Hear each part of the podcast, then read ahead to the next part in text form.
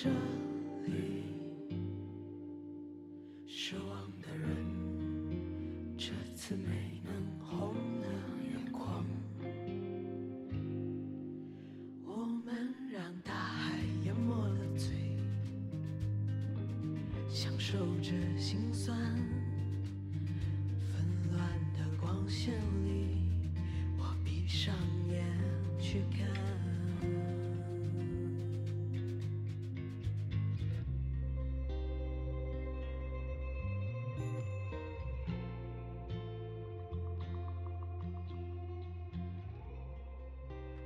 欢迎大家回到二零二四年打脑壳的第一期节目。第一次听打脑壳的朋友，打脑壳 What's Misunderstood 是一个主播只会讲四川话和英语的博客。然后这一次我们又是和马修摆龙门阵系列，马修已经成为常驻嘉宾了，所以我就不介绍了哈。先让马修给大家打个招呼。好，大家好，我是马修。如果不晓得我的，就去听前面几期，快成常驻嘉宾了。我们的第四期节目是马修第一次上打脑壳摆龙门阵。如果第一次听打脑壳的朋友可以先去听那一期节目，当时马修跟我们一起分享了一些他在成都做 LGBTQ activism 的故事，也算是跟这一期节目讲台湾政治接下来会聊到的内容相关。然后这一期我们的主题就已经很明确了哈，我在这个标题里面已经写了，就是我们来聊台湾政治。然后我们今天是台北时间的二零二四年一月六号的下午，你在台北吗？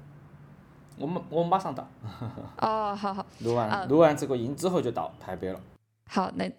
你现在人在台湾，我们来聊一下二零二四马上要进行的台湾大选，就是包括呃这个总统、副总统的选举，还有立委的选举。但是总的来说，我觉得这个节目主要是聊，比如说我们去台湾的经历，还有嗯我们是咋个看台湾政治的，然后我们关心啥子样子的议题哈。这个事情是马修提出来要跟我聊的，然后他提出来的时候，我是很惶恐的，因为。啥子呢？就是 Spotify 二零二三 Rap，就是他们当时做了一个年终的总结，里面打脑壳的收听第二，就是排名第二的城市，就是来自于台北，所以我们有一小部分的听众是台湾人。虽然我不晓得这个事情是咋个发生的，因为我从来没有在台湾打过广告，然后呃，我周围不认识就是人在台湾的朋友，但是我现在就觉得很惶恐，因为我要聊一个节目，然后有可能台湾的朋友要听，然后我就想先请马修来说一下，你为啥子觉得想要在打脑壳这个四川话的播客上面聊台湾政治？啊，其实我觉得华人政治里面，其实跟中国最接近的政治还是台湾了。就是无论是台湾的文化也好，还是选举也好，其实跟整个中国的社会运动或者是民主，其实都是很息息相关。至少在早些年吧，我觉得在，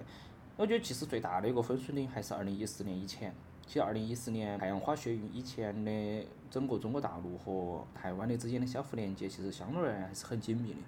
当然，这里面有历史的原因，也有正当的原因。但是，我觉得无论是从文化上还是政治上面，就比如说很多呃，在中国做所谓的社会运动、民主运动或者是性别的，其实我觉得台湾都是一个很好的一个借鉴，呃，也是一个很好的学习样板吧。对，我觉得呃，包括现在就是呃，早些年，比如说在一六年啊、一五年、一六年啊，这个时候台湾在推同婚最重要的几个关键的时间节点，就他们为啥子会在一一六年、一七年，包括他们去做这个所谓的行政上诉，然后去争取这个所谓的同婚的这个合法化的这一个脉络吧。对吧？我觉得整个中国的同运人士也好，还是嗯关于民主人士也好，我觉得台湾是一个很好学习的经验的一个地方。而且我觉得，因为文化、语言都很相近，还包括美食啊这些都很相近的情况下，所以台湾是一个很不错的学习基地。嗯。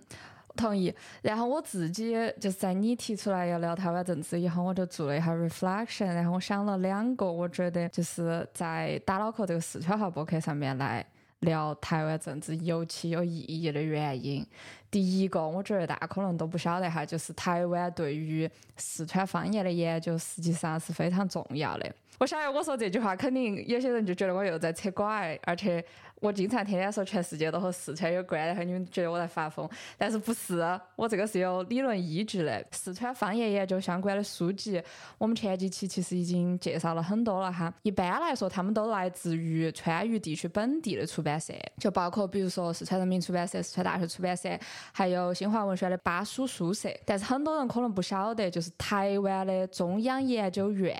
历史语言研究所也出版了很多四川方言研究相关的书籍。他们这个中央研究院就相当于他们的 Academy of Social Science，就他们的社科院这个样子一个存在，就是一个最高的可能研究机构，大概这个样子。然后。他们出版的书籍，就比如说，呃，已故的杨世峰先生他写的这个四川方言调查报告和云南方言调查报告，然后他还写了湖南还有一些台湾的方言的这种调查报告，然后还有他们出版的包括四川大学的崔永昌教授的四川境内的乡方言，这几本都在他们中央研究院历史研究所的官网上面，然后我可以在小 notes 里面放链接，大家可以下下来看。然后我就去研究了一下，为啥子台湾的中央研究院历史语言研究所会出版了这么多的四川方言的这个相关书籍？然后我就发现，其实在一九四零到一九四六年期间，中央研究院当时的地址是在四川的李庄。李庄哈，就是外地的朋友可能没有听说过。我其实自己没有去过，但是我查了一下，我不晓得你有没有去过。不，其实李庄的那个背景，其实也是跟那个中央研究院，就是整个战后搬到地后方去是很息息有关的。我记得当时梁思成先生在李庄还当时还画了一个关于李庄的整个地图，还有就是它的古建筑啊啥之类的。所以因为当时呃国民政府的驻址地在在重庆嘛，所以其实呃从重庆沿江而上，其实就到李庄了。对。嗯，就是李庄大概是在四川的南部，然后你如果现在去的话，他们还有一个保留的叫李庄古镇的这个区域，然后它的位置大概在南溪县和当时的南溪县和宜宾县中间啊，就是中华民国当时的这个县份的区域划分。当时在历史语言研究所工作的这个杨世峰先生，呃，他好像是在南京念的大学，然后他就到李庄去住了整整四年多。然后他就跟当地的老乡长期接触，然后他在接触的过程中就发现他们说话的词汇很特别，就是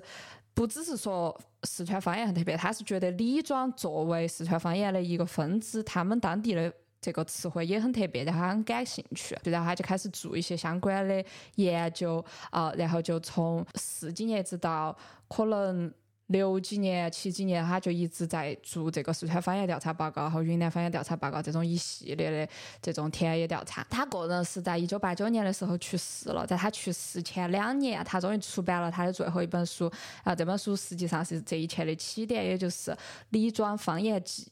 我就是去看了这本书的前言，才了解到的这段历史。我也可以，嗯，把这个书的链接放在小脑子里面，大家感兴趣也可以去看。杨世峰先生他虽然去世了以后，中央研究院还是一直在支持西南本地的方言研究。然后他们当时访到了一些四川大学的教授去，呃，做这个西南地区的方言的田野调查。当然，杨世峰先生自己的研究本身也是对四川方言研究这个学科有非常深远的影响。嗯，就是这么一段很有趣的历史。我其实以前就晓得，但是啊，我没有去认真的查过。然后这次因为做这个这一期节目，我就专门去查了一下，然后分享给大家。那除了这一段历史以外，接下来我就觉得，如果没得台湾，基本上就不可能有打脑壳这个播客。为啥子呢？因为我们前几期节目里面出现次数最高的是啥子？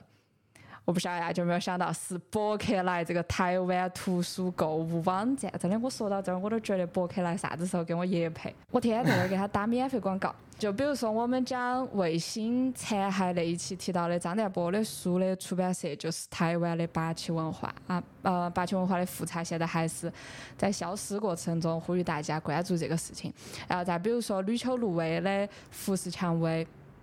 它虽然是一个讲香港的故事，但是这本书实际上也是香港人在台湾成立的出版社二零四六出版社出版的。包括我其实刚刚从香港回来，然后我去了香港的那个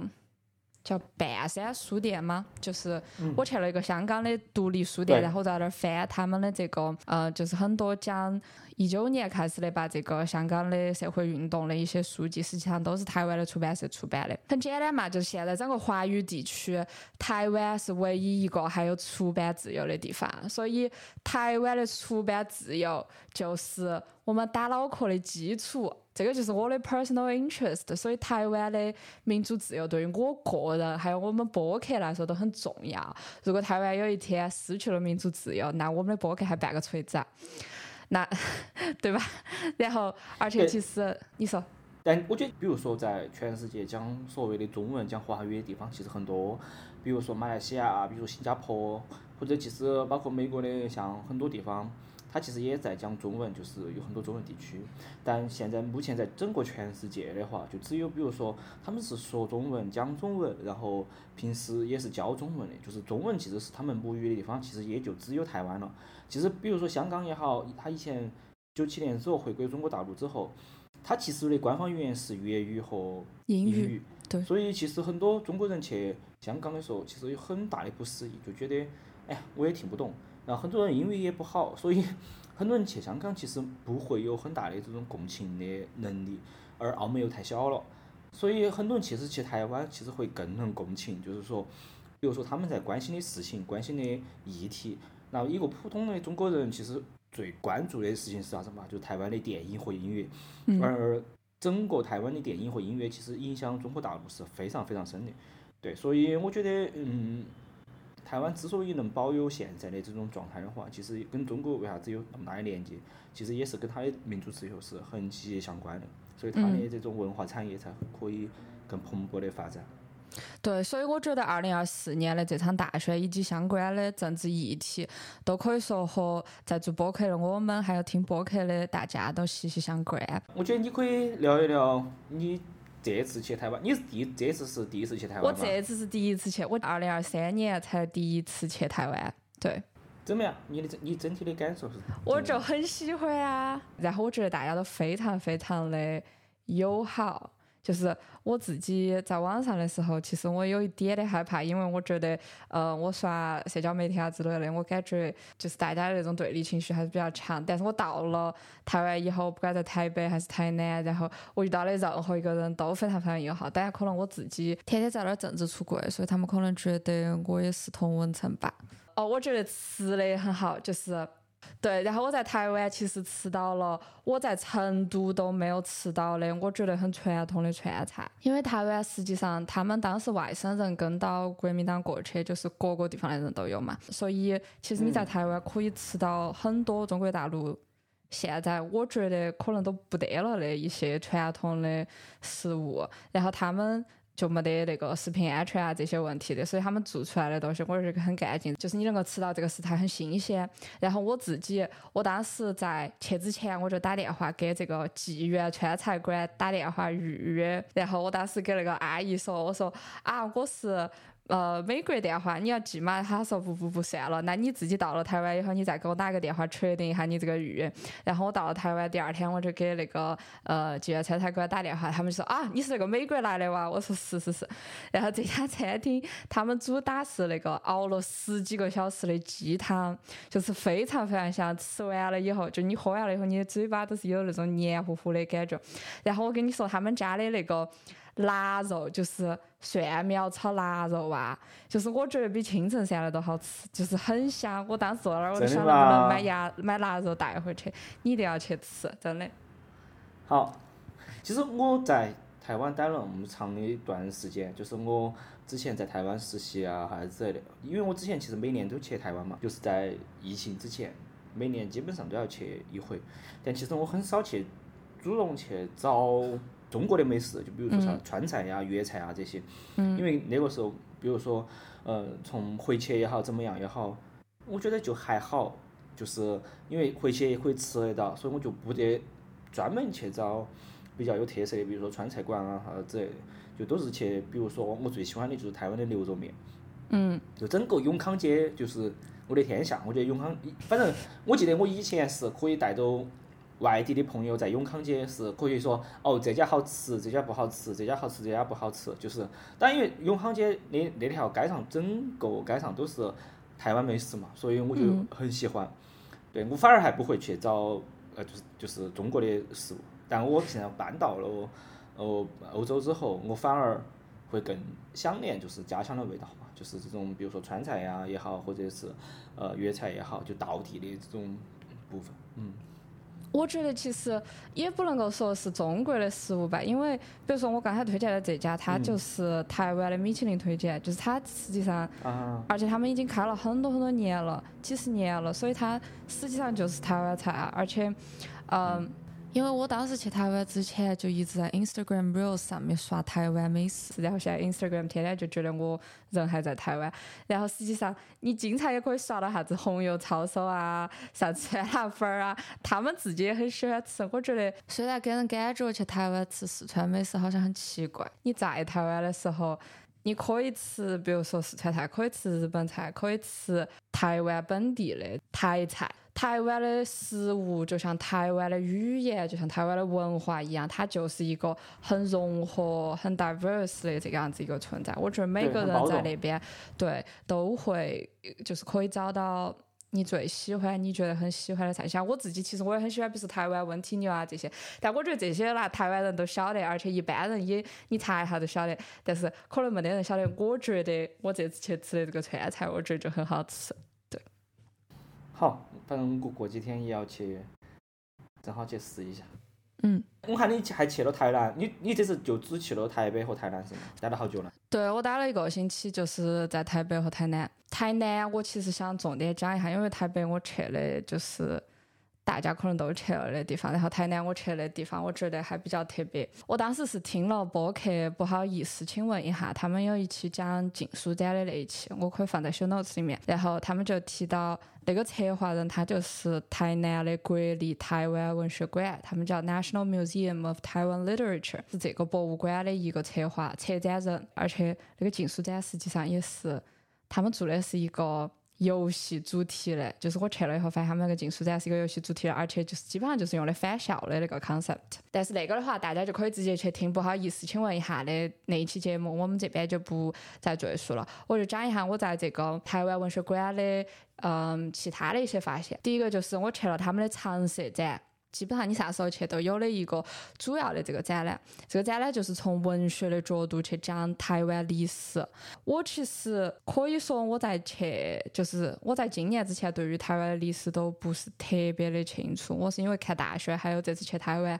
然后还有看了很多书，才了解到他们的历史的。所以我觉得，嗯，我去这个常设展就是，嗯，台湾文学的历史的这个，呃，经历，其实对于我了解台湾历史也很有帮助。台湾的文学史是一部多种语言交织的历史，它从最开始的台语，就是在荷兰统治时期，还有郑成功攻台以后，他们的教育系统都是使用的台语，然后再到日治时期，就是变成了所有人都要去学日语，然后台湾文人甚至开始用日语，相当于是他们不是他们的母语，而是一个他们学来的一种外来的语言去创作文学。当时包括吴浊流，就是写《亚夏的孤儿》的那个作家。他们当时还成功的在日本去出版了他们作为台湾人写的日语书，所以实际上那个成就已经到了一定的这个阶段。但是这个时候国民党政府又迁台，然后台湾人又再一次的被迫学习一个新的语言，就是中文，然后他们现在叫国语嘛，用国语来写作。实际上每一次呃，就是这个殖民的历史，从荷兰到日治到国民党，他们都要去学习一种外来的语言，然后。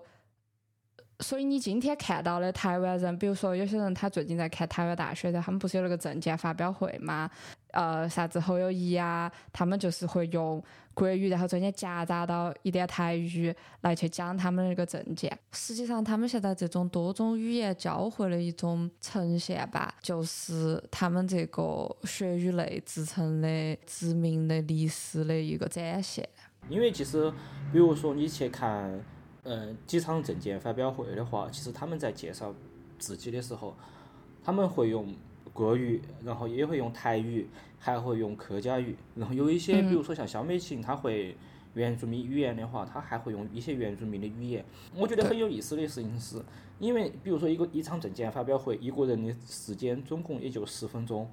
但是他会用一分钟的时间去给大家打招呼，就是他的这个用不同的语言需要去照顾到不同的族群。比如说像你刚才提到的何友谊，他为啥子会用台语跟大家去做这种沟通？是因为他中文的辩论其实，嗯，从客观上来讲的话，没有他用台语来辩论是更好的。对，所以很多人，而且像比如说像，尤其是浊水溪以南，我们经常说会说，台湾的整个政治的变革是在以浊水溪，就中台湾，就比如说彰化呀、呃台中啊这些，呃为为基准，然后往越往北就是越偏南的地方，然后越往南就是越偏绿的地方。所谓的啥子，比如说像我们提到的像民进党的铁票厂啊，像比如说台南的六个立委吧，还是八个立委，我忘了，就整个都是基本上。在立委选举里面，国民党没有拿过一席，而在高高雄也是很很深绿的地方，基本上都是在民进党的贴票厂。呃，除了二零一八年韩国瑜选上过一次高雄的这个市长以外，基本上近二十年整个高雄市的市长都是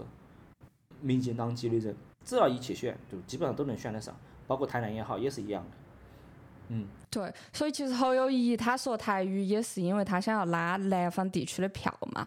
对。然后这个是有一个历史的原因呢，就是在台湾，嗯，一九四七年二八以后，他们不是经历了一个长达三十几年的戒严的这个事情吗？就是戒严的话，嗯，不是很了解的朋友，大概就是一个 martial law，就是一个。当时国民党说的，他们要反攻大陆，所以他们要为了准备反攻大陆，整一个国家要在一个呃军备就是备战的这个状态下。然后因为是呃特殊的备战时期，所以他们在法律上就有很多的对于嗯，比如说集会啊、言论啊、出版啊、旅游啊等等的这些权利的限制。在这个戒严时期呢，台湾人、台湾本身人。他们就被要求必须要学习中文，然后中文来写作，然后因为他觉得你如果说台语的话，当时从外省过去的这种国民党的官员他听不懂嘛，对，所以嗯，当时在戒严期间就有一些党外人士开始制作地下电台的节目，然后在这个节目里面秘密的批评时政。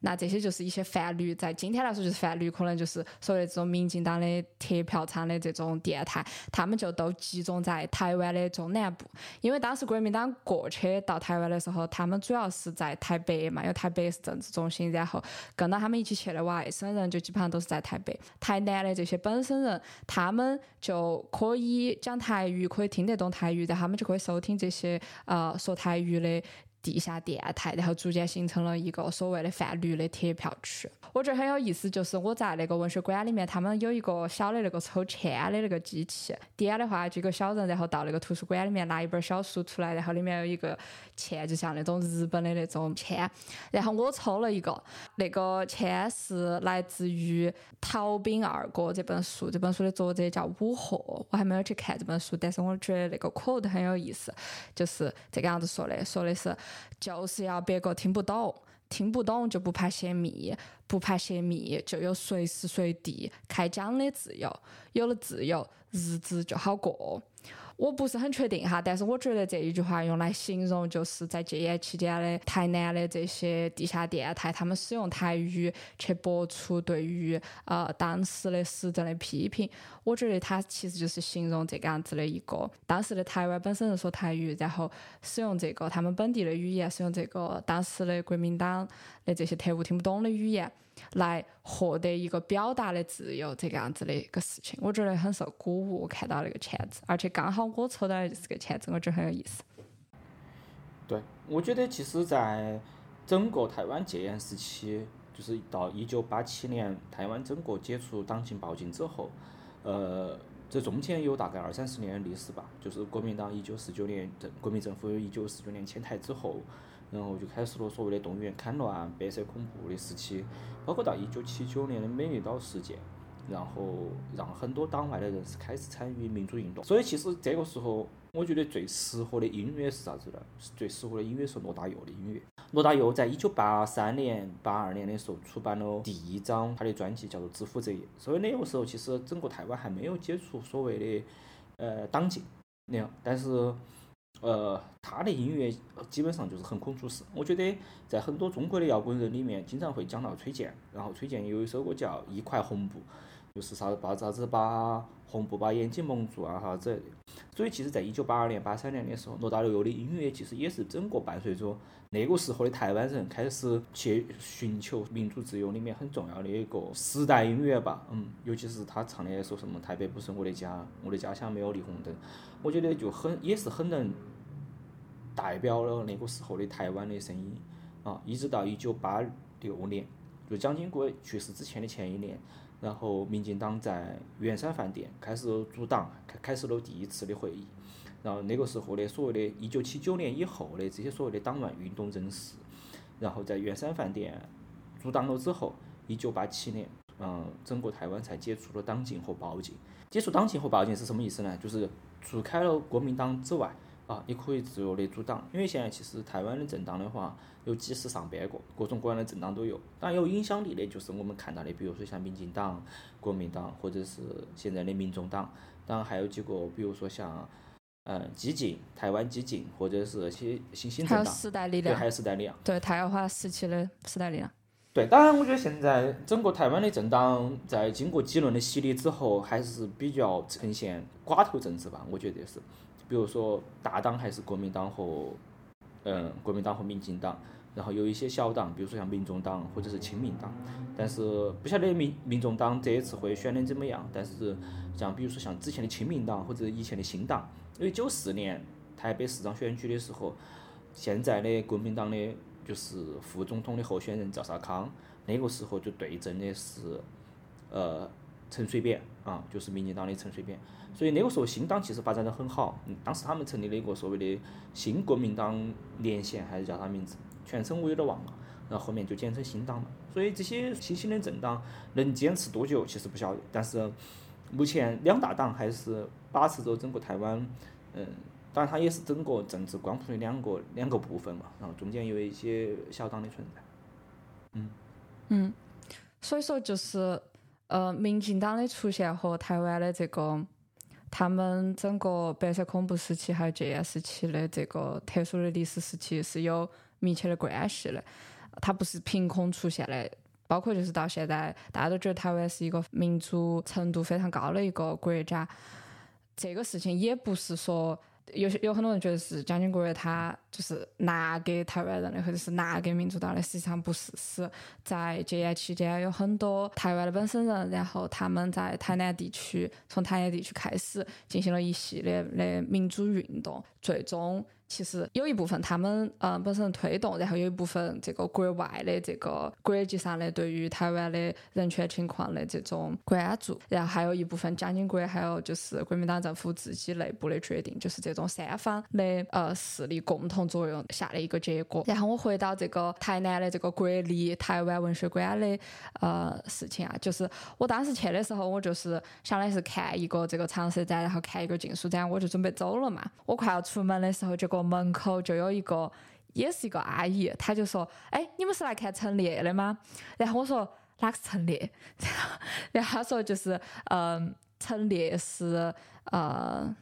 他是叫啥子？哦，他跟我说，陈列是台湾文学奖今年的这个经典奖，就是他们的文学奖的大奖的得主。然后当时就。哦，虽然我不晓得他是哪个，但是听上去很厉害。然后我就决定我去吃一个牛肉汤，然后再回来去看这个陈列的一个演讲。然后稍微介绍一下这个作家陈列，二零二三年的时候写了一本新书叫《残骸书》，然后这本书获得了台湾文学奖的经典奖。然后他就在台湾开了一个类似于巡回的签售会，然后。刚刚好，我在台南的那一天，他就开到台南了，然后在这个台南的国立台湾文学馆里面做一个宣讲，就是他为啥子写这本书，然后，呃，他在写这本书过程中的一个思考。他应该是在写这本书的期间，是新北市的这个台湾国家人权博物馆白色恐怖景美纪念园区的驻馆作家。那两年时间，他就在这个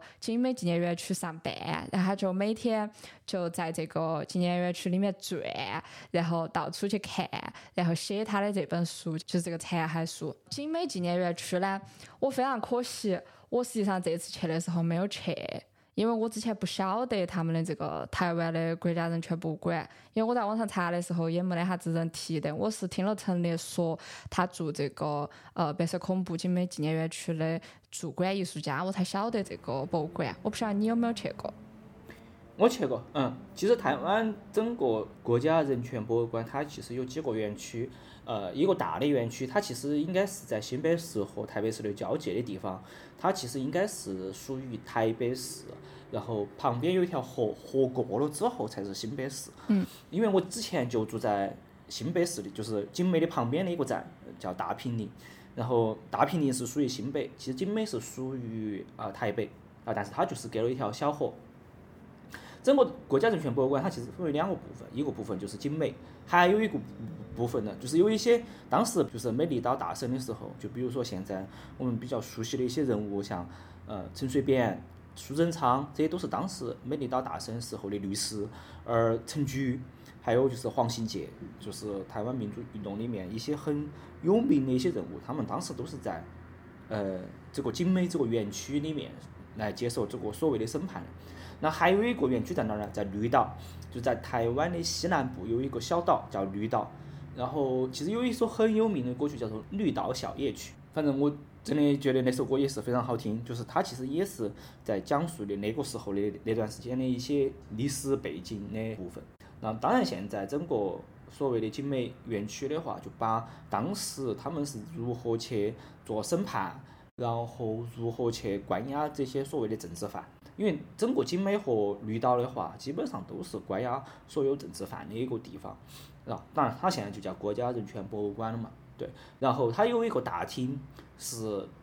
完完整整的呈现了一九七九年，就是所谓的美丽岛事件，就是美丽岛大审的时候，那个时候的法庭的当时的样子，就是做了一个整个的还原。我觉得我自己去去了之后，还是看了非常的震撼，因为你就能看到当时的，比如说政府是如何监控自己的人民，然后他们是如何去呃。监听到别人的信息之后，然后就把这个人抓起来，抓抓起来之后就放到了呃这个监狱里面。比如说你刚才提到的这个陈列，他就是可能就说啊，可能就已经没有什么反攻大陆，就没得啥希望的了。然后他的这样的语言，其实这些所谓的，比如说积极人士也好，名誉人士也好，他都是被政府严厉的监控的。所以你在景美里面，你景美那个园区里面，你是可以看到整个他们是如何监控，然后如何上报，然后。呃，如何又把这个人抓起来，然后判刑那整个的过程，当然陈列就是比较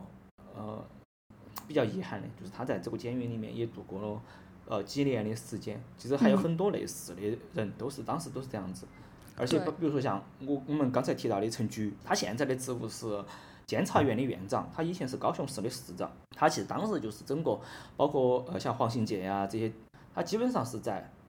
快要执行。死刑之前，然后被国际社会救下来，然后当然他最后后来从政啊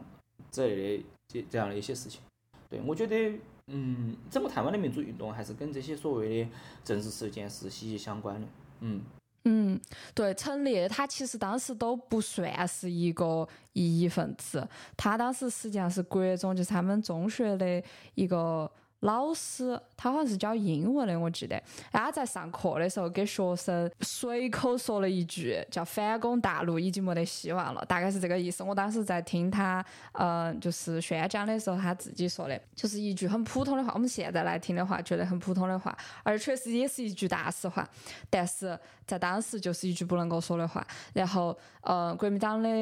这个就是警察，秘密警察嘛。他们当时在晓得这件事情以后，因为这句话本身可能，比如说，如果你去放在一个即使是军事法庭上面的审问的话，他都不能够成为一个很重的罪，所以他们还想要去找一些其他的罪名扣到他的脑壳上，就是他们说，哦，这个人经常到山里面去呃念佛啊，或者他自己去，然后他是不是在那儿发秘密电报，他是不是在那儿就是呃相当于是卖台，对他他们就是找了一些嗯。理由。理由对，实际上是不存在的。而陈列他自己甚至都不是像你刚才提到的，就是些美丽岛事件里面的这种公开的异议分子。然后他都被抓到这个呃当时的，当时不叫景美纪念园区了，当时是叫景美看守所。他这个样子的一个人都被抓到景美看守所里面度过了三年多的时光。但比较好的事情就是。因为他可能在这边待的时间不是特别的多，而且他也没有像其他的一些政治犯一样，在审问的过程中被折磨，就是他。在被审问的过程中是没有受到那种非人的折磨的。这个事情他在书里面有提，就是国民党的非法审判，就是把这些人带上军事法庭之前，有一个先这个审问的阶段，然后需要每个人去写一个所谓的自白书。但这个自白书基本上实际上就是警察给你写的，你只是需要认罪而已。然后有些人他就不愿意认罪嘛，他可能比如说自己的意志力比较强，然后。这个国民党的这些秘密警察就给他们上各种各样的刑法，我在这儿就不说了，因为真的很恐怖。然后大家可以自己去看。我当时看了以后，我觉得实际上跟我可以说，我觉得跟共产党在比如说文革时期啊，还有之前的嗯中国历史上的那些很黑暗的东西相比的话，我觉得。除了他们的人数比较少以外，就这个烈度，我觉得有过之而无不及。但我觉得这样比不好哈。呃，但是陈列他就没有受到这种折磨，他就是被呃关了三年多，然后中间有一个这个呃判刑，有一个这个判案的这个过程。然后出来了以后，过了很长的一段时间，他现在就是呃去这个景美园区里面，他就可以带到一种稍微比较平和的。这个心态去回看这个监狱以及它里面发生的各种各样的事情。然后我自己想要推荐《残骸书》这本书有两个原因，第一个是我想推荐给不了解台湾的民主运动历史的朋友，尤其是大陆的朋友去读这本书，因为它是按到这个景美园区的，比如说大门，然后它的里面的这个呃军事法庭的这个审判处，就是它按到这个。呃，金门园区的建筑在写，然后实际上这个建筑也是，比如说一个政治犯被押到呃金门看守所的这个过程的一个。从前到后的一个顺序，然后他到每一个地方的时候，他就会去写，比如说这个建筑或者是这一个雕塑是哪个做的，然后这个人的背景，他的故事是啥子，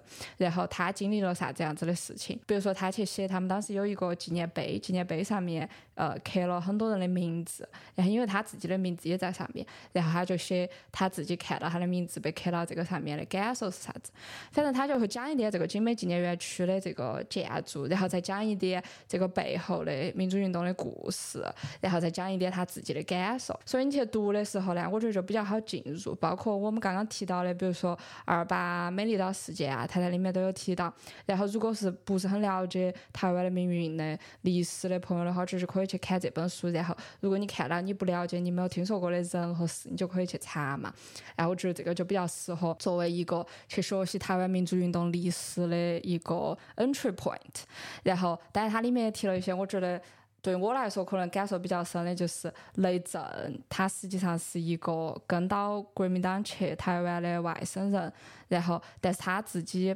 创办的那个自由中国这个报刊，嗯，最开始是作为一个嗯，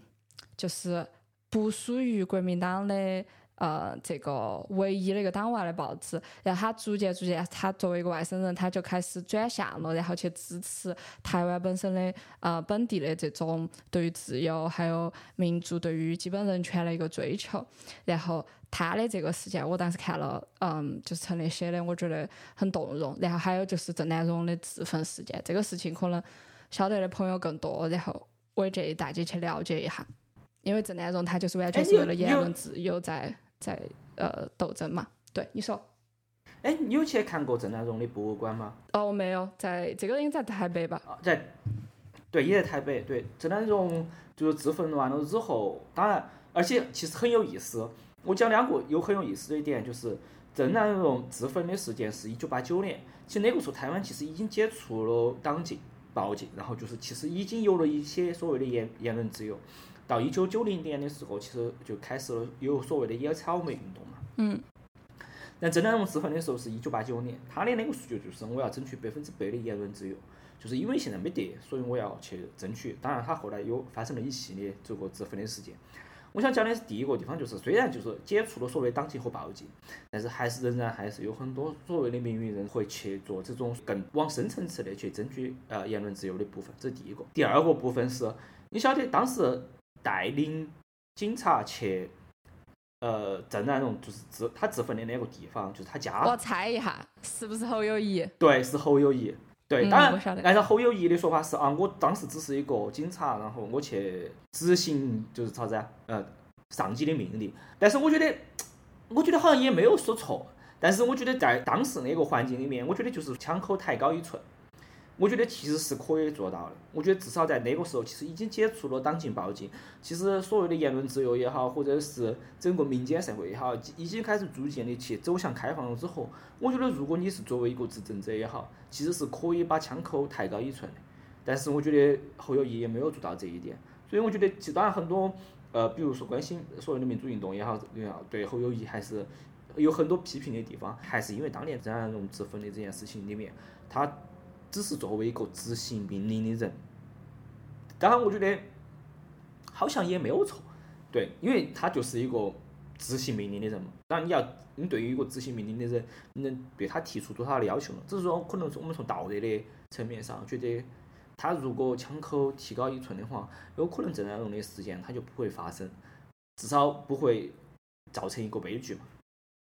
嗯。嗯，我其实不是很晓得侯友谊后来有没有对于这件事情有过反思，有没有公开的表态这些。有，其实有很多。你自己搜侯友谊、郑南榕，其实在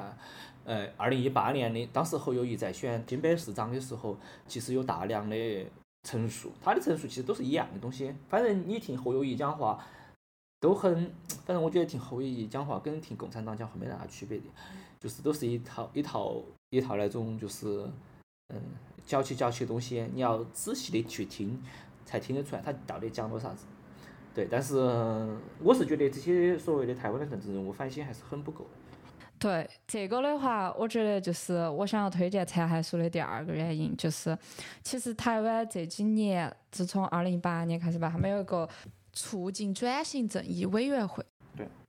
促转会嘛。对，自从这个以后，他们就有很嗯。大范围的关于转型正义的讨论，转型正义是啥子意思呢？就是台湾针对中华民国过去，就是在这个白色恐怖时期还有戒严时期，啊，他一党专政的实施的各种专政行为，进行一个转型正义的弥补过程。然后他们就有很大范围的讨论，然后包括他们给当时，嗯，就是比如说在金美看守所去蹲了监狱的这些政治犯，还发了一个所谓的名誉恢复的。证书，证书，对，一个证书，然后这些就是他们想出来的转型正义的一些方法嘛。然后，但是你去看残骸书的话，因为。嗯，陈烈他自己是一个经历过这个金美看守所的这种事情的一个曾经的所谓的政治犯，所以当他去看呃现在的台湾政府做的这些转型正义的这些事情的时候，他当然就是觉得他们做的不够多。然后我觉得确实你需要去看当事人他们是咋个想的，在这种事情里面，然后你去看他的这本书的话，比如说他就会讲他坐在这个金美纪念园区里面，然后坐在他们。呃，做的这个呃纪念园区里面的政治犯的一个纪念碑前面，然后他一个一个去看当年跟他关到一起的这些政治犯的名字，然后就想，他跟你讲，他觉得这个纪念碑。建的有啥子问题？然后这个纪念碑蜿蜒的位置，然后比如说，如果哪个是这个曾经的一个被关押在这儿的政治犯的家属，他们过来找他们之前的亲人的名字的时候，他们就很难找，因为那个纪念碑建的不是很好，就是阳光不好的时候你就看不清楚上面的名字。他就给你讲一些很细节的东西，但是因为是他来讲，而且。他在金美纪念园区里面待了整整两年的时间，所以你就把这个所谓的转型正义这个大词，实实在在的落在了，比如说一个纪念碑应该咋个修，或者是一个建筑它本来应该是啥子材质，它本来是应该是个啥子形象，或者比如说一个报纸它要咋个来 arrange 它的顺序，等等很具体的一些细节上，然后你在这个过程中，你才能够理解啥子叫转型正义，啥子叫有同理心的，带到一种对于历史的尊重，带到一种对于受害人的真正的尊重，去看这件事情应该有的态度。然后我觉得这个态度才是真正的转型正义的开始，而不是去发一个所谓的呃恢复名誉的证书。当然，他这本书他没有给你讲说哦，台湾政府应该做啥啥子，至少我还没有看完哈，他没有讲类似的内容哈。他这个书实际上就是陈列是咋个去看这个国家人权博物馆的，然后他咋个去看这个博物馆里面的各种各样的陈列的东西的。然后我觉得这本书也很特别，因为自己我自己其实我读了很多，比如说啥子《Man Search for Meaning》就是那种很有名的，呃，当时被关押在犹太集中营的这种书，但是。啊，包括就是比如说你看一些讲文革的，讲当时被关到牛棚的这种嗯知识分子他们写的一些书，但是这些书它实际上都还是处在那个呃恐怖的遭遇里面，他跟你讲咋个去度过，咋个去撑下去，咋个去，或者是他们的那个遭遇的具体的过程。但是陈列这本书我觉得很特别，因为他是在这一切可以说都过去了，然后他来回看，他告诉你。我们应该咋个往下走？我觉得这件事情，尤其是中国人嘛，大陆人，我觉得我们大家现在都还没有想这件事情，但是希望有一天我们可以开始想这件事情，然后相信那一天的话，要想的东西就非常非常多。你算一下，中国我们到时候这个纪念碑要立好大，要立好多个，哎，我真的是。但是到时候我们就有这个样子的书和这个样子的文章来学习，对吧？我觉得我们今天就可以开始先看这个书。对我，我记得当时就是现在也是民进党立委的范云啊，他是一个长期关注性别议题的一个立委嘛。他在白色恐怖时期的时候，包括在野草莓运动之后，他其实是被大量的监控的。然后，当这个所谓的促转会出来之后，然后所谓的促转条例出来之后，他就有权限去看当年他是如何去被监控的。然后他就竟然看到，嗯，他们当时。民进党现在民进党里面的某个人，其实是当年监控他的某个人，就是包括他的同学是哪个，然后怎么样？你你可以去查他的新闻，他叫范云。然后我觉得听众朋友们其实也可以去查，他就是重新再去查了当年的资料之后，他才发现哦，原来当年这个事情发生的时候是哪个同学泄密，然后哪个同学呃。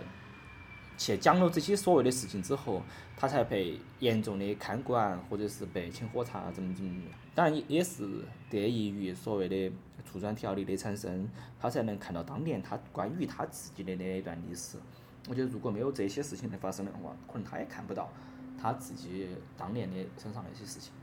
嗯，因为我当时在那个文学馆嘛，然后我去看了一下他们的台湾文学奖去年的。这个获得经典奖就这个大奖的书是啥子？嗯，然后我发现它其实也是一本讲白色恐怖的呃书，但是这本书的话跟残骸书不一样，残骸书算是一个散文集。去年得这个大奖的是赖香吟的《白色画像》，然后它算是一个中篇、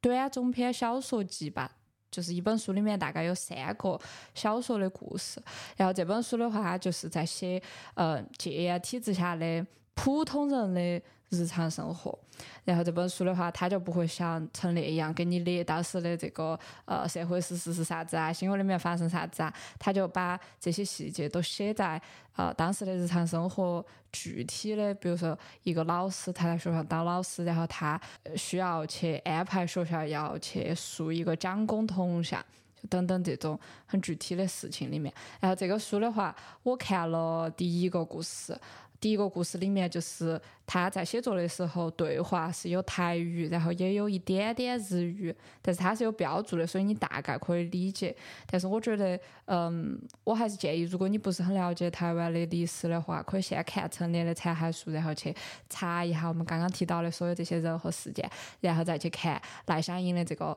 白色画像，啊，这个样子你会比较有 context。然后大家如果你就是不想读书的话，我其实还是可以推荐一下，我觉得大家可以去看那个《贺龙夜夜秀》、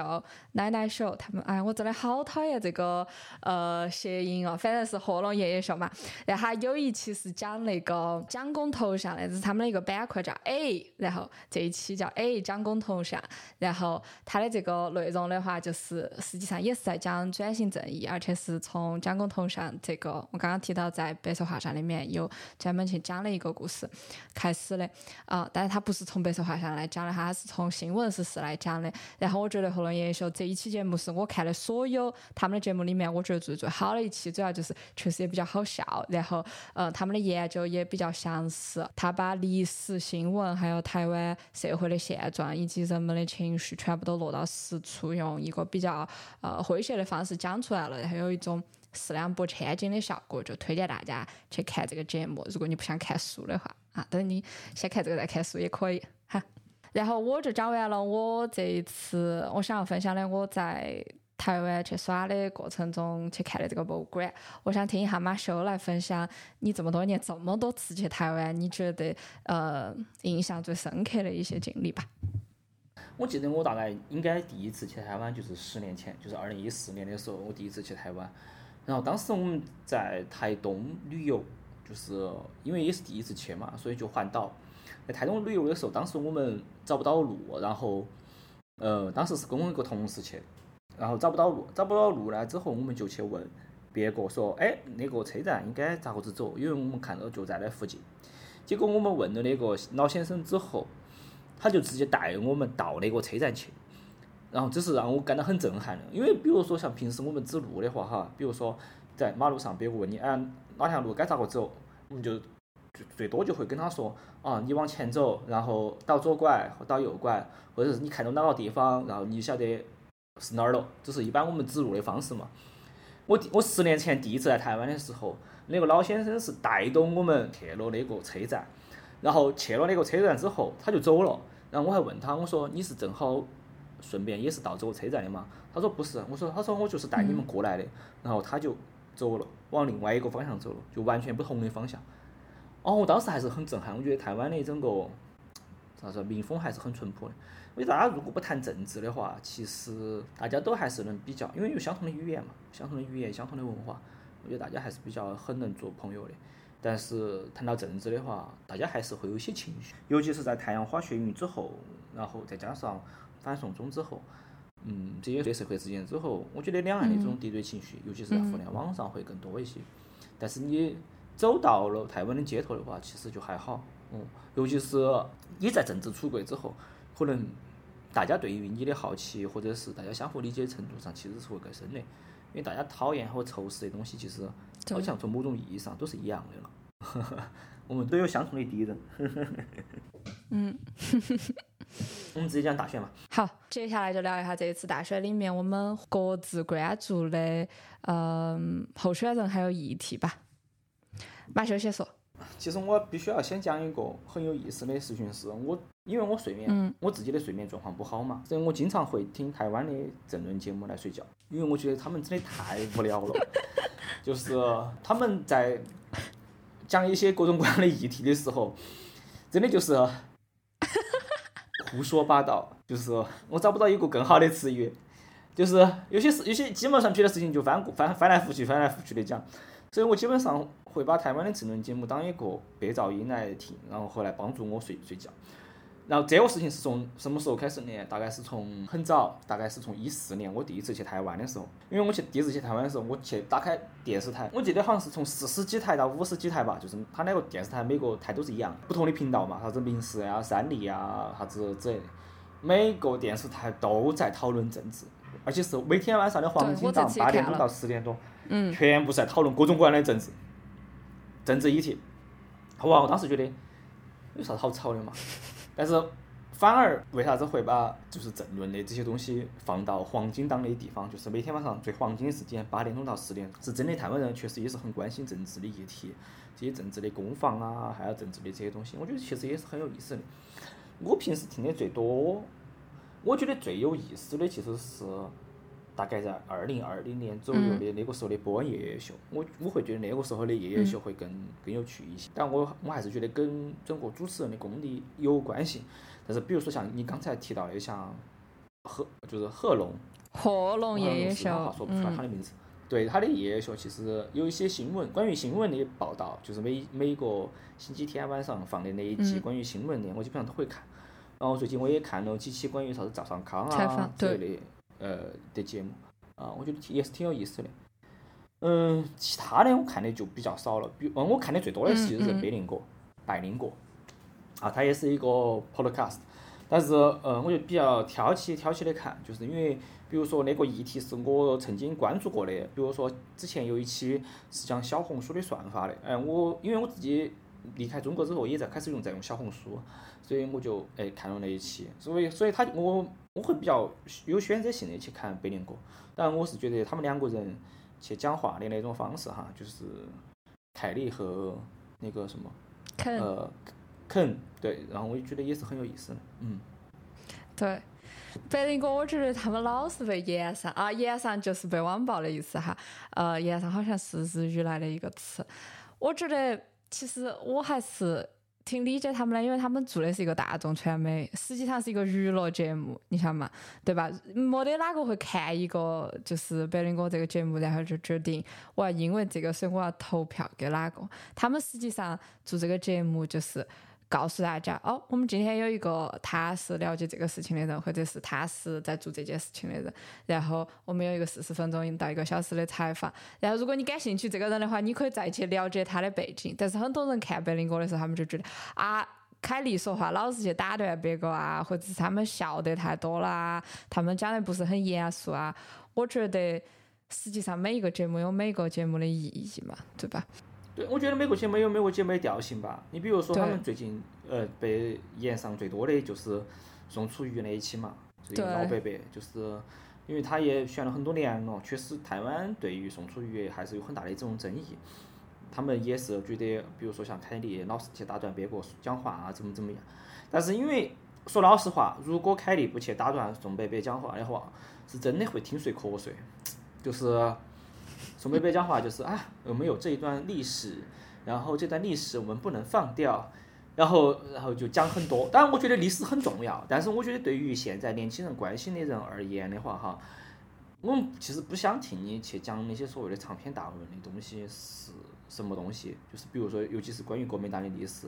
跟中国大陆的关系。我们就是比如说，作为一个台湾人而言，他关心的就是今天这个飞弹到底有没有从我们的上空飞过去。到底那个气球到底飞过了几个飞过了中国上空？啊，中国是不是中共是不是会打过来？啊，这些就是我们更切身关心利益的问题。那这些是决定我们手中这一票投给谁的一个很关键的部分，而不是说哦、因为你们说从中国过来啊，你是呃台湾第一个所谓的民选省长，然后怎么怎么怎么样，我们就要投票给你，而不是因为那段历史，因为那段历史其实对于很多现在台湾人而言，完全没得感觉的。你要怎么有感觉呢？他们成长的背景都是在，比如说就是解严之后的这样的一辈人。你像八七年解严以后的人，其实都已经三十五六岁、三十七八岁了，他们的甚至有些的小孩儿都已经可以调到投票的年纪了嘛。嗯啊，台湾投票的年纪是啊二十岁才可以投票。哦，嗯对他们现在有提要不要把它改成十八岁就上大学就18岁可以投票。对对对，但是十八岁可以投公投，但是十八岁不能投大选票。嗯，马修说了沙特尔的呃《喉咙夜夜秀》，还有白灵哥的这个 podcast。我觉得我看的话，就是对我来说，就是如果我对一个人感兴趣，我就会把他相关的内容都找下来看。比如说我看了苗博雅，然后觉得他好帅哦，啊，我要抑制住啊，我对他非常有意见。我我没在这个节目里。然后反正其实这个，嗯，你说嘛，啊、你说你先说，那你先说嘛。不不，你先说，你先说。那我先介绍一下苗博雅。苗博雅是呃，我这有一个维基百科，他是呃，相当于是现在唯一一个出柜了的立法委员候选人，对吧？也就是在所有这种比较有名的政议客里员，面，他台北市议员，对，台北市议员，他现在是台北市议员。然后在所有这种比较有名的政客里面，呃，苗博雅应该是唯一一个出柜的，而且她是女同性恋。她自己呢，嗯，最开始她出名是因为在太阳花学运的时候，她当时她所谓的是路过包围中正一分局的这些抗议的呃民众，然后当时她路过这个抗议现场，在这个现场呢有台视的记者想要。撕那些参与就是抗议者的张贴的海报，苗博雅呢就出来在这儿，呃，相当于是调停，然后让双方就是这个台视的记者还有抗议者分别陈述他们看到的事实，然后整个就是苗博雅去。进行了一个 de-escalate 这个样子的一种非暴力沟通、非暴力谈判的一个这个事情，然后他的这个路过做的这件事情就被网民拍下来，然后放在了网上。这个就是他可能成为一个公共。叫啥子呢？他成为一个 public figure 的一个开始，然后他后来就去参加台湾的废死联盟的这个 NGO，然后再往后他就他最先开始应该是选了一次立法委员，没有选上，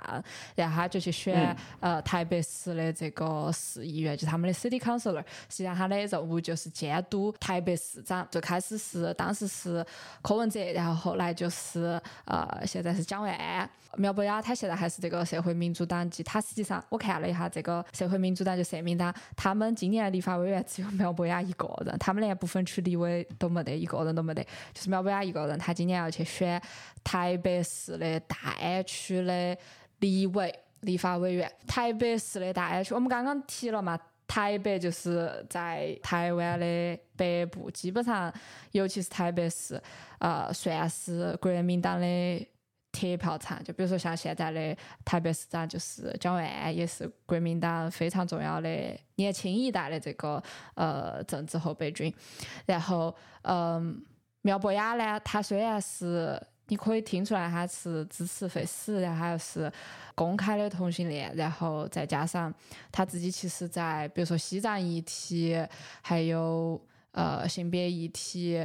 等等。这些嗯社会议题上都是比较激进的这么一个 stance，但是他选择在大安区去选立委，我觉得就很勇敢啊。然后，而且我看了很多他的采访，就是他上非遗说是去采访去呃讲，比如说他在当台北呃市政议员的过程中，他去监督那个台北大巨蛋的呃修建过程中的消防规范，然后他就去讲这个台北大巨蛋的那个门，他要修好大，然后他们那个。个呃，消防车从哪个口进来？然后如果他从那个口进来的话，其他人要咋个疏散等等。我就觉得他就是我心目中的。如果说我是一个城市的市民的话，我希望这个样子的人代表我，然后去监督这个城市的市政。嗯，然后而且我觉得他愿意在深南区去选立委。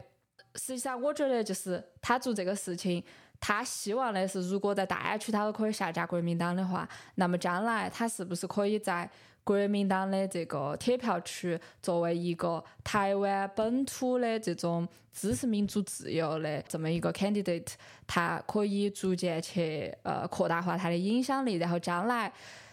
我想可能比如说二零四零年之类的，或者二零四八年等等嘛，到时候的台湾人民再去投票的时候，他就不需要去选哦，三个政党有两个人是可能是亲中的，还有一个人是保台的，那我只能够投保台的。但是如果到时候比如说有一个亲中的，两个保台的，但那两个保台的有一个在内政上做的比较好，一个在内政上做的比较可能不够，那我们就可以在内政议题上再去讨论，而不是仅仅在就是。呃，这个政党支不支持民主自由这个议题上就已经做选择了。那这样，民进党的实际上他们内政上的，比如说他们在转型正义啊、居住正义啊这些议题上，他们是不是做的还不够？那民众对于他们的给到的这个压力就不够。我是这个样子觉得的。我觉得苗博雅很聪明、很务实，然后在面对一些可能比较 confrontational 的情况的时候，他非常镇定。然后我心目中一个很好的。意愿就是这个样子的。好，你现在可以开始黑了。好，我的第一个部分是，其实所谓的现在社会民主党就是社民党，也是苗博雅的一人政党啊。对。只有他一个人，对吧？他们连党员都只有几十个，更不要说选举了。我觉得这是第一个，我是觉得在民主政治里面，其实我也看了匪夷所思的那一期节目，就是比如说他的意思是可以在所谓的嗯民主社会里面，就是以后没得国民党的了，然后在两个所谓偏绿的政党里面，至少有选择是很好的。但我觉得这只是政治理念，但是我觉得他在很多议题上面，还有很多事业上面，其实我觉得他还是很为了他自己的政治利益来去服务的一个人。啊，这只是我看到的部分，因为比如说。它当然，我觉得这个地方要介绍两个背两个很重要的背景，就是台湾的这个所谓的就是市议员的选举，它是一个选区多席次，就是说一个选区里面，它根据人口数，它可能有两个市议员，也有可能有三个市议员，也有可能更多。那整个台北是六十三个议员嘛，嗯，它是单选区就是多席次的。但是立委比较难选的地方是啥子啊？呃，就是是它是单一选区两票制，就是只能选一个人。然后当选就是票多的赢，票少的输，就是嗯们韩韩国瑜最经典的一句名言。所以其实比如说在这一次就大安区的这次选举里面，其实民进党是没有提任何人的，因为其实大安区以前大安区的以前的立委就是现在台北市的市长，嗯蒋万安，然后后来现在整个所谓的泛绿嘛，泛绿的阵营相当于是就礼让给了苗博雅来去选这个这一区的所谓的立委，然后。对阵的是国民党的罗志强，哦，然后基本上现在概率是五五波嘛，就是就是说大家的民调啊也好，怎么样也好，已经被拉到五五波。我们是不是不能够说民调？因为中选会说投票日前十日起，你不能够发布报道、散布评论、引述民调资料，然后违反者将处新台币十万以上百万以下的罚款。好好卡卡掉。好，我觉得还有一个部分，就是我觉得我对苗博雅比较有批评，或者是我觉得苗博雅起家的，当然我觉得他在一些问政的表现上还是不错的。就是如果你去看他在比如说以前咨询那个柯文哲的时候，就是我觉得还是有很多可圈可点的地方。我觉得他作为一个，哦，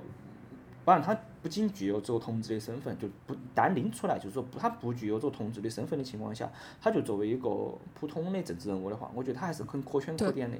但我比较有诟病的地方是啥子啊？就是二零一八年台湾这个所谓的同婚公投的这个法案的时候，当时呃反对方就是傅家梦也好，或者是已经提出了三个反对同志婚姻的这样子的一个，包括婚姻教育有三个法案嘛，是反同的法案，因为。二零一七年，就是二零一七年的五月二十四号，就是台北呃，就台湾的大法官释宪了之后，就规定说，立法机构必须要在两年的时间里面，然后，呃，两年的时间里面，然后来进行这个所谓的呃同婚合法化的这样子的一个方法。然后在二零一八年那个时空背景下的时候，所谓的民间团体也好，还是民进党执政的政府也好，他们在核心讨论的地方就是。我们到底是要把同婚这件事情是放到民法里面，还是要单独立一个所谓的专法来去把呃同志婚姻放到专法里面，就是放到一个专门的法律里面。当然，对于所谓的呃民运人士也好，或者是这些 NGO 也好，他们更希望就是说直接改民法就完了，就很简单。然后你同志的所有权益都得到了保障，然后你就不用单独的去拎出来说哦，这些权益要不停的慢慢的修。因为如果你立了一个专法的话，就你所有涉及到同志的权益，其实都是要慢慢、慢慢、慢慢的修，那其实它会增加很大的社会成本。然后这个时候那一年呢，正好关于那个公投的这个门槛松绑了之后，是当然反对方就提出来了三个所谓的反同公投。那个时候我就在台湾实习，反正我至少我听到的很多 NGO，他们都是说，那我们这个时候应该要全力去催票的过程。或者是要全力去做的事情是要反对这个所谓的同婚公投的产生。其实你看，你听苗苗博雅上那个百灵国那期节目的时候，他也提到这一个部分，他有自己的一个论述，他的认为是说啊，哦，因为他们已经集结好了，那我们同志也要集结，所以我们要提两个呃支持同婚的。所以其实那个时候你再去提支持同婚的话，其实很多普通的民众是不晓得如何去盖那个章。因为当时就提了一个所谓的两好三坏，如果嗯了解当时那个时空就是公投的时空背景的话，就应该就晓得，就是说哪些要投支持，哪些要投反对。你要告诉大家，总共当时的公投里面有十个公投，但是十个公投里面有五个是跟性别。十六个公投，有十六个。呃，十个公投，有有有前面有几个是之前的。哦，没过哇。哦，对，没过的十六，总共十个，对，对，总共是十个公投，七到十六。嗯，我记得好像是九十十一还是十十一十二是投是反同公投，然后十四十五是支支持公投。然后你再去宣传的时候是，补充一下，因为可能嗯大陆的听众也没有投过公投，就是 这个跟美国这边也是一样的。所谓的公投，实际上你在那个嗯、就是票上面就一句话，就是他说的这个十、十一、十二，比如说第十条就是你是否同意民法婚姻规定应限定在一男一女的结合。那这个就是一句话，然后你就是投通过，那你就是同意只能够一男一女。如果你投不通过，那就是你认为可以在一男一女之外也可以结合。然后十、十一、十二都是类似于这种，嗯。如果通过了，就是反对同婚的。呃，十四就是苗博雅提的这一条是，你是否同意以民法婚姻章保障同性别两人建立婚姻关系？实际上，它这个十四和十就是完全一正一反的两条。对，对，好，你继续说。十四十五其实都是那苗博雅提的，就是，呃，所以我当时就觉得，因为当时其实很多民间的社会也好，或者是很多民间团体也好，其实都是不希望他去提这个所谓的提案哦，因为所以民间社会里面经常会有一个说法叫做一通养苗，就是用同性恋的这种东西来把他的整个声量也好，因为他当他成为了一个提案人也好。然后，而且所有的同志群体都要帮他去联署也好，或者是拉票也好，所以他其实他的声望很高。然后正好在他那一年二零一八年的时候，他又在选市议员，他的声量，而且比如说像市议员，他是多票制的情况下，他的整个的网络声量也好，或者是他的知名度就提高了。然后在生活在大安区的他的选区里面的这些同志，他就会帮苗博雅去拉票，所以他自然而然就能选上所谓的台北市市议员。对，所以当然我自己就觉得，嗯，因为大家其实比如说很多 NGO 也好，或者是很多呃社福团体也好，都不希望他去提这个所谓的十四十五号提案的情况下，他还是去做了。当然你做了就做了嘛，做了之后我们那我们就支持你去去做营销啊，去做宣传。当然投投票投出来的结果就是就同志团体输得很惨烈嘛，因为当然本身人权的议题拿出来公投，当然这是一个部分。更重要的部分是，到底哪些该投反对，哪些该投支持，而同志的议题本身又是少数的议题，然后要拿出来去公投，我觉得很多部分是我对对这个人吧，至少在当年的这件事情上面，其实我是有很大的一些意见。嗯，当然他自己说啊，因为我二零二二年选举的时候，我我的得票数要比二零一八年得票数高，所以其实我有很大的民意支持。我觉得这都是鬼话，就是鬼话。就是比如说，举个例子，就蔡英文在二零二零年选总统的时候，他还拿了八百一十七万票，然后他第一次选的时候只有六百多万票。那你你说八百多万票，他的那个票，就是因为他的内政做得很好吗？其实不是的，完全是因为当年有所谓的反送中的这种政治的效应在。那那那个时候其实就是在选，你到底是要选一个韩国瑜，还是要选选一个蔡英文嘛？你在那种催化剂之下，你肯定。票数会集中，你不能因为那个票那多寡来说哦，蔡英文这几年的内政就做得多好。我觉得蔡英文对那几年的内政其实也没有做得很好，但他我觉得他外交是做得很出色，就是比如说和整个新南向的政策也好，和美国的关系也好，就是已经和中国整个相对而言比较脱钩。以前是比较亲中嘛，现在是比较亲美嘛。我觉得，比如说像亲美的状态下，对于台湾而言是更安全的。嗯，就避免了所谓的被吞并的风风险。但是内政它其实是做的一塌糊涂，包括你看到后面的啥子口罩啊，就是最让我意外的是，去年台湾居然缺蛋，这个事情是我最？想象不到的，缺鸡蛋，就是买不到鸡蛋。嗯，然后就是一些很基本的民生的一些问题。当然，我觉得，哎，中国也没有做得很好。我们不是说中国做得多好，怎么怎么样，但就是就台湾的这些事情而言，我觉得也没有做得很好。但他依然在就是在选举上面获得了很多票，那你也不能说他就做得很好。比如比如说苗博雅在百灵国那一期节目里面的时候，就谈到这一点哦，因为我第二次票得得多，所以大家是很支持我，是因为我做得好。我觉得嗯鬼扯。那你你最支持或者你最希望能够在未来有更大的声量的呃候选人是哪个呢？你介绍一下。当然，在大安区这个部分的话，罗志强和苗博雅里面要去选的话，那肯定如果我是肯定还是要去投苗博雅，这个是没得任何疑问的。对只是我觉得台湾的整个政治里面要给小党一些机会。其实最让我失望的是时代力量，时代力量现在基本上已经泡沫化了。其实包括这一次而且我不晓得为啥子黄国。昌要去民众党。我觉得黄国昌去民众党，他是一个顺理成章的事情，我反而觉得还好哦。就按照黄国昌的那种，就是风格风格对。只是我觉得应该要有一个更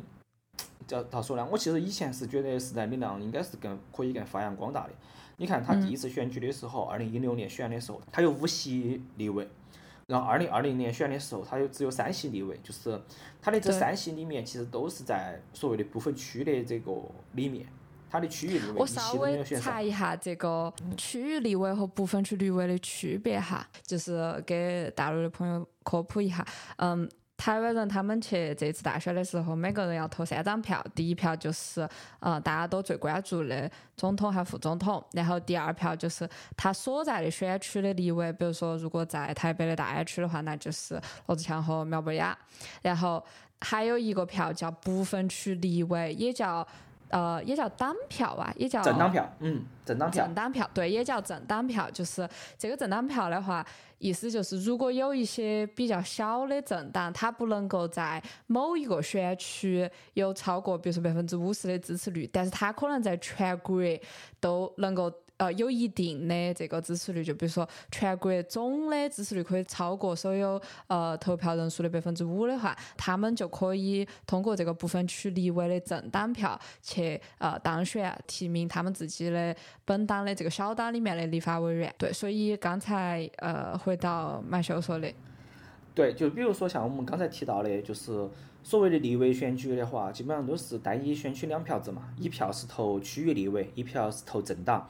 那其实很多基本上哈，如果没有礼让的选区的话哈，比如说像我们刚才提到的大安区，如果民进党不礼让苗博雅的话，苗博雅是根本选不上的，因为他没有正当的推荐。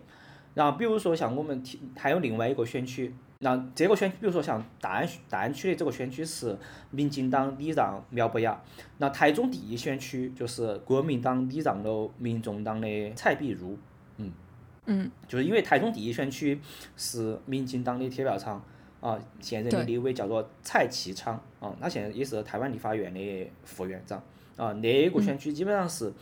呃一直都是民进党在当选的，对，所以在单一选区两票制，呃，区域立委很难选上的情况下，呃，所以台湾就有了一个所谓的不分区立委，那好像是我印象中是七十三席是区域立委，然后还有三十几席就是根据你得到的政党票来去划分。通常情况下的话，比如说，嗯，像上一次选举里面，就是国民两党基本上都拿到了十几席，然后民众党拿到了五席，然后时代力量拿到了三席。它就是根据你投票，你只要过了百分之五的门槛，就是所有投票里面的百分之五的门槛，大概就是一百万票，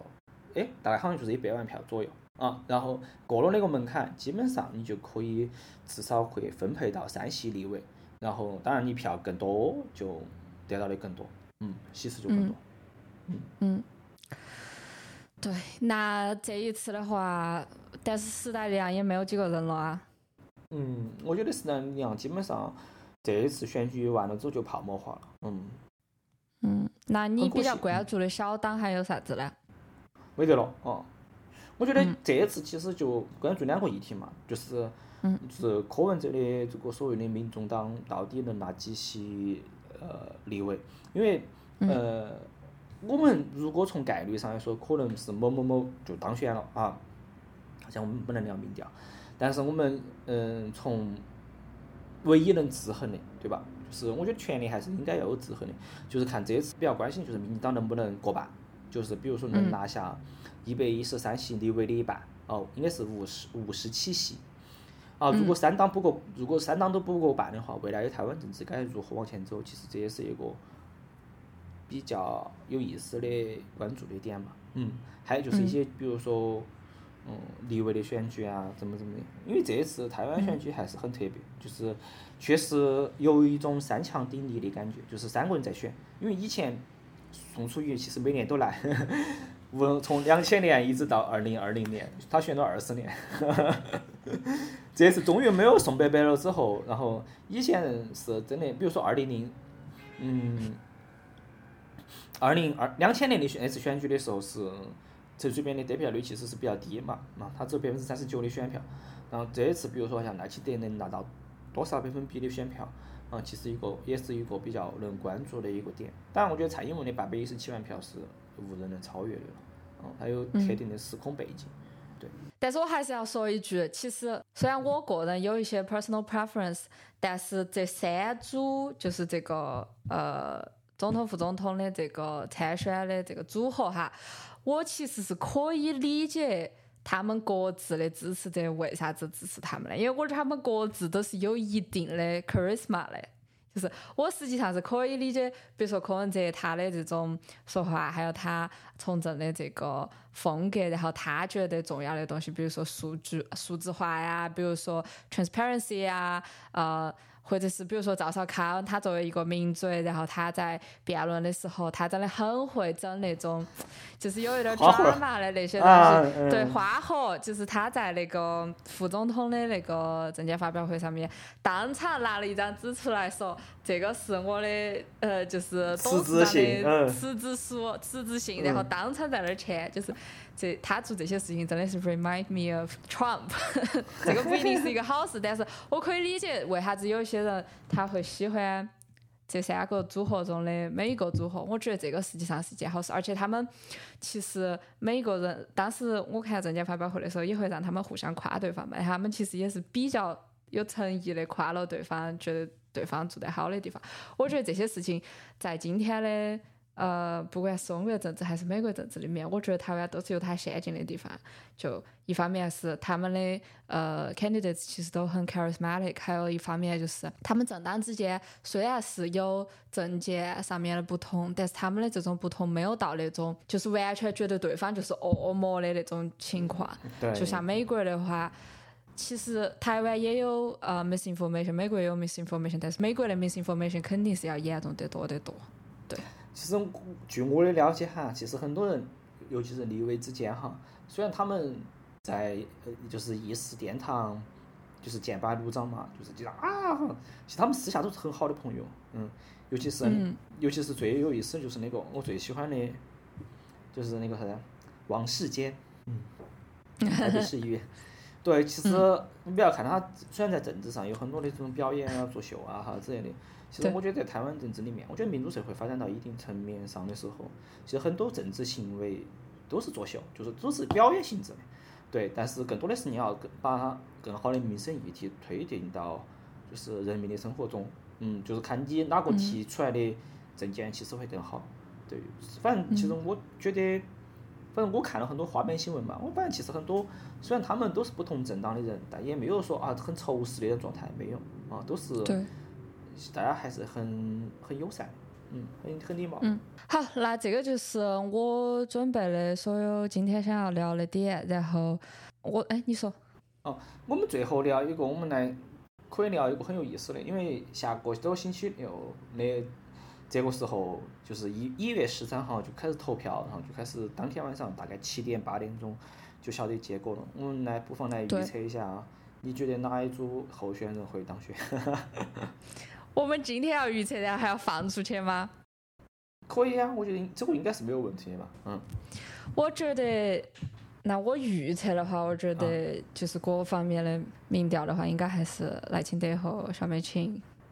比较领先。我觉得可能柯文哲会当选。我觉得对，如果不是没得的话，那我也认为应该是柯文哲，应该不会是侯友谊。对。嗯。好，那我们到时候再看吧。等到开票以后，我们会再做一期节目的。我自己也会在呃，你的星期六，我的星期五，我会通宵熬夜看这个开票。然后到时候开票结束以后，我们可以再请马修来给我们讲他在台湾观选的感受。呃，然后如果这一期节目的反响比较好的话，我们也可以聊一些其他比较轻松的话题，比如说我在台湾看三台二的脱口秀，还有也可以聊一些比较好耍的事情。好，嗯，好。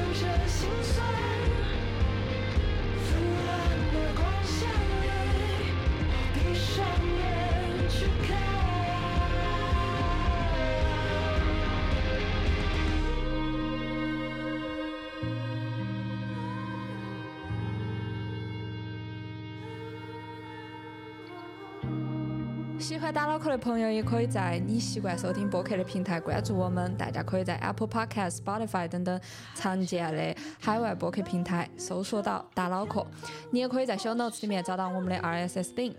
如果大家有其他感兴趣的，呃，想要跟我们探讨的内容，欢迎大家在 Spotify 或者是 Mastodon 的 NeoDB 上面给我们留言，我每条都会看。啊，我们下期再见，拜拜。